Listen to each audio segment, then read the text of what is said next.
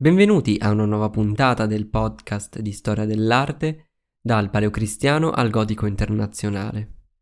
Oggi proseguiamo il nostro viaggio eh, all'interno del gotico andando a parlare di quello che è stato il nucleo centrale di questo filone artistico-culturale, ossia eh, il gotico francese. Come abbiamo detto nella scorsa puntata, è proprio nella regione dell'Île-de-France che l'architettura gotica ha la sua culla, soprattutto in una serie di cattedrali di cui l'esempio più compiuto è l'abbazia di Saint-Denis, nell'omonimo comune poco fuori Parigi.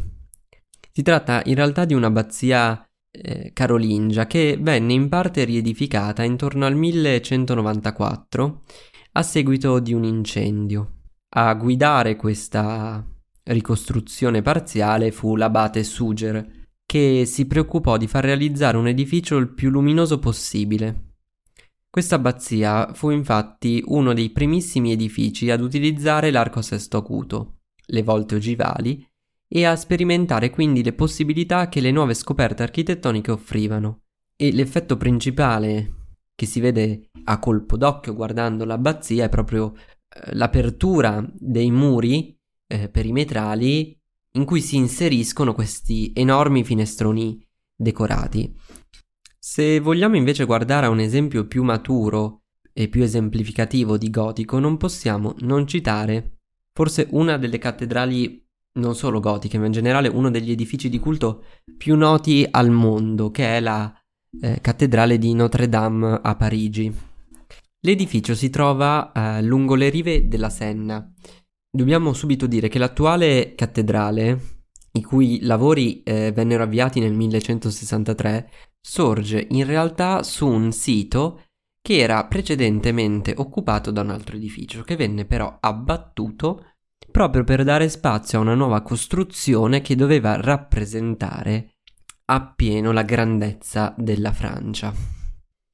Ricordiamo qui come eh, in questo periodo eh, Parigi era una città la cui popolazione cresceva velocemente, era diventato un centro culturale, economico eh, a livello europeo, per cui c'era bisogno di una nuova grande chiesa che rappresentasse proprio questa grande forza, questo, questa grande ricchezza eh, che la Francia stava vivendo in questo periodo. La costruzione partì dal coro e impiegò oltre un secolo per essere conclusa con i lavori che proseguirono fino al 1250 e eh, tra l'altro successivamente ci furono poi ulteriori eh, rimaneggiamenti. Partendo dalla pianta, la cattedrale è a croce latina a cinque navate, ognuna delle quali suddivisa in varie campate coperte eh, da volte a crociera. Le navate sono suddivise da archi a sesto acuto che eh, scaricano su pilastri diversi sia per datazione che per forma, alcuni infatti sono cilindrici, altri a fasce. Conclude poi la pianta un transetto poco sporgente, su cui si apre un'abside con eh, doppio deambulatorio eh, sul quale si aprono tutta una serie di eh, piccole cappelle radiali che risalgono però al XIII secolo. Dello stesso periodo sono anche eh, le facciate eh, del transetto. Quindi diciamo che è una costruzione che va avanti eh, per eh, lunghissimo tempo in fasi successive, gli ultimi rimaneggiamenti poi saranno ancora successivi. Guardando la facciata notiamo subito come sia divisa in tre livelli. Nel più basso troviamo tre portali strombati e fittamente decorati. Eh, la strombatura è un termine usato in edilizia e in architettura per descrivere eh, porte, finestre, archi, eh, nei quali lo stipite è tagliato obliquamente verso l'interno o l'esterno e eh, quindi si forma una sezione a trapezio. Questo viene fatto per garantire, o comunque cercare di garantire un miglior ingresso della luce. Eh, questo effetto è molto scenografico e spesso all'interno di queste strombature possiamo trovare delle decorazioni, dei bassorilievi. Quindi anche in questa occasione vediamo come alcuni elementi architettonici poi si fondono con, con il piano decorativo. Comunque, tornando a noi, alla nostra descrizione, sopra questi portali eh, inseriti in alcune lunette troviamo eh, dei bassorilievi. Se poi saliamo al livello intermedio, eh, partendo dal basso, vediamo la cosiddetta Galleria dei Re, ossia un loggiato formato da 28 archetti poggiati su piccole colonnine, all'interno eh, dei quali si trova, eh, in ognuno di questi, diciamo, loculi, troviamo una statua alta 3 metri e mezzo circa, eh, raffigurante uno dei re eh, di Giuda, cioè quei sovrani eh, del regno che nacque dopo la morte di re so- eh, Salomone, quando le tribù settentrionali di Israele si separarono dal regno di Giuda, fondando il regno di Israele. È interessante però notare come, sebbene questi re siano stati 20, secondo la tradizione, il loro numero venne arbitrariamente accresciuto fino a farlo coincidere con quello dei re di Francia fino a Filippo il Bello, arrivando quindi a 28 come il numero di archetti. Al di sopra della galleria, posto al centro della facciata e inquadrato tra due grandi bifore, troviamo un enorme rosone, ossia un finestrone eh, di forma circolare, spesso suddiviso in raggi, decorato con pitture su vetro anche molto raffinate. Rosone che ha eh, dimensioni ragguardevoli, infatti ha un diametro di circa 10 metri ed è ehm, realizzato con eh, un, un insieme di vetri policromi. Infine, se andiamo a vedere l'ultimo livello, troviamo le due grandi torri campanarie, eh, a pianta quadrata, alte 69 metri. Prima di, di, proseguire parlando di Notre Dame non possiamo non citare il terribile incendio che ha colpito la cattedrale nell'aprile del 2019, causando gravissimi danni all'edificio e portando al crollo di una parte del tetto. Ancora oggi non si ha una stima eh, della durata dei, dei lavori, ehm, quindi non si sa quando vedremo di nuovo Notre Dame eh, tornare agli antichi fasti, agli antichi splendori, ma sono sicuro che ehm, prima o poi potremo rivedere Notre Dame come era prima del, dell'incendio.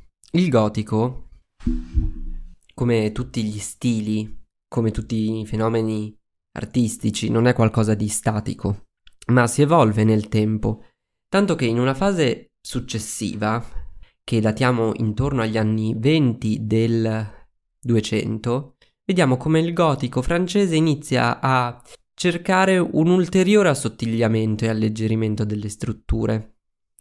Questa fase eh, prende il nome di gotico radiante, di cui uno degli esempi più espliciti, più chiari, è la Sainte-Chapelle di Parigi, che anche solo vedendola in foto si capisce come ehm, sia esemplificativa di questo tentativo estremo quasi di annullare lo spessore dei muri, di annullare il peso della costruzione.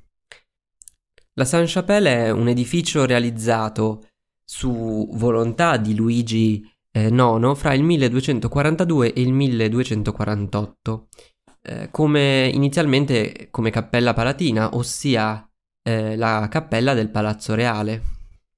Cappella che avrebbe dovuto inoltre accogliere le reliquie della Passione di Cristo, composte dalla corona di spine e da un pezzo della Santa Croce.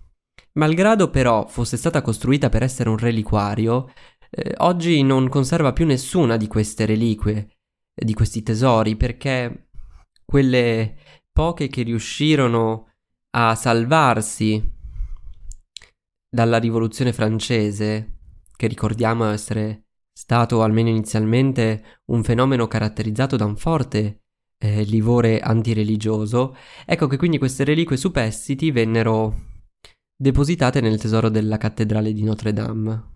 Da notare come nonostante questa furia anti-ecclesiastica che portò a danneggiare tantissime chiese, eh, a um, colpire tantissimi edifici di culto, quasi miracolosamente, nonostante questa furia distruttiva, si riuscirono a salvare eh, forse le parti più delicate, più fragili della Sainte-Chapelle, eh, che sono le vetrate, le grandi vetrate.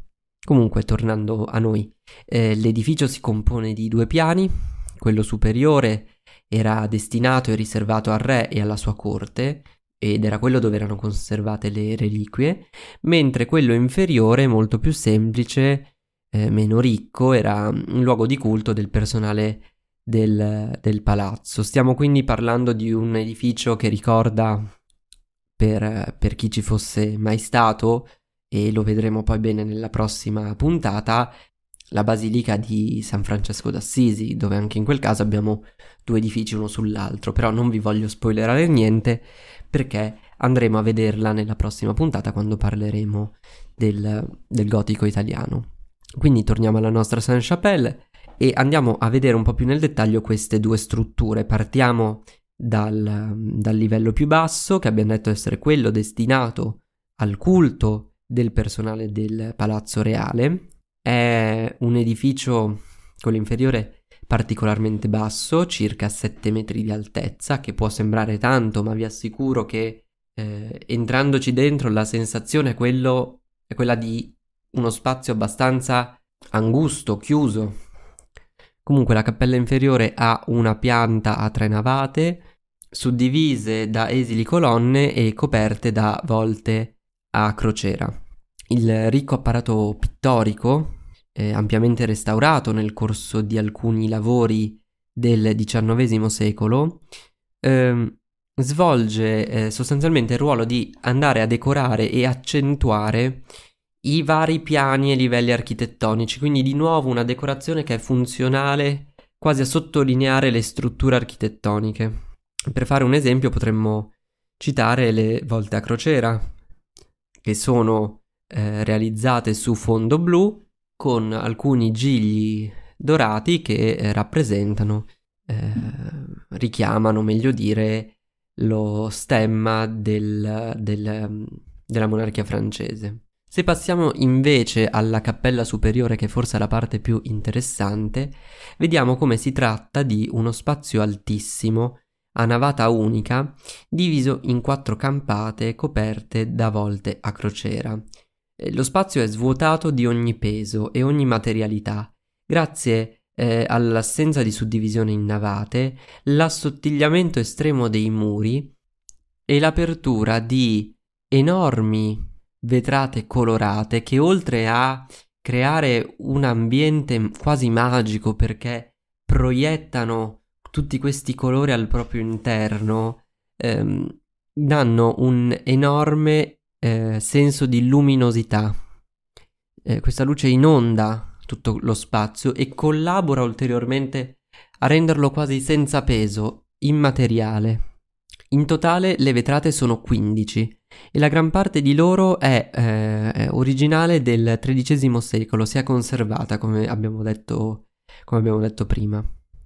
Eh, le vetrate seguono poi un preciso programma iconografico incentrato sulle storie dell'Antico Testamento. La vetrata del rosone, invece, è successiva. Eh, la possiamo datare infatti al XV secolo e eh, rappresenta l'Apocalisse. Avete ascoltato un episodio della storia dell'arte spiegata facile, un podcast di Luca Bellinzona e parte del progetto editoriale del Ramo d'Oro. Ti invito a seguire il podcast per non perdere le prossime puntate e a seguire il progetto del Ramo d'Oro anche su Instagram, dove troverai approfondimenti e contenuti esclusivi. Grazie e al prossimo episodio.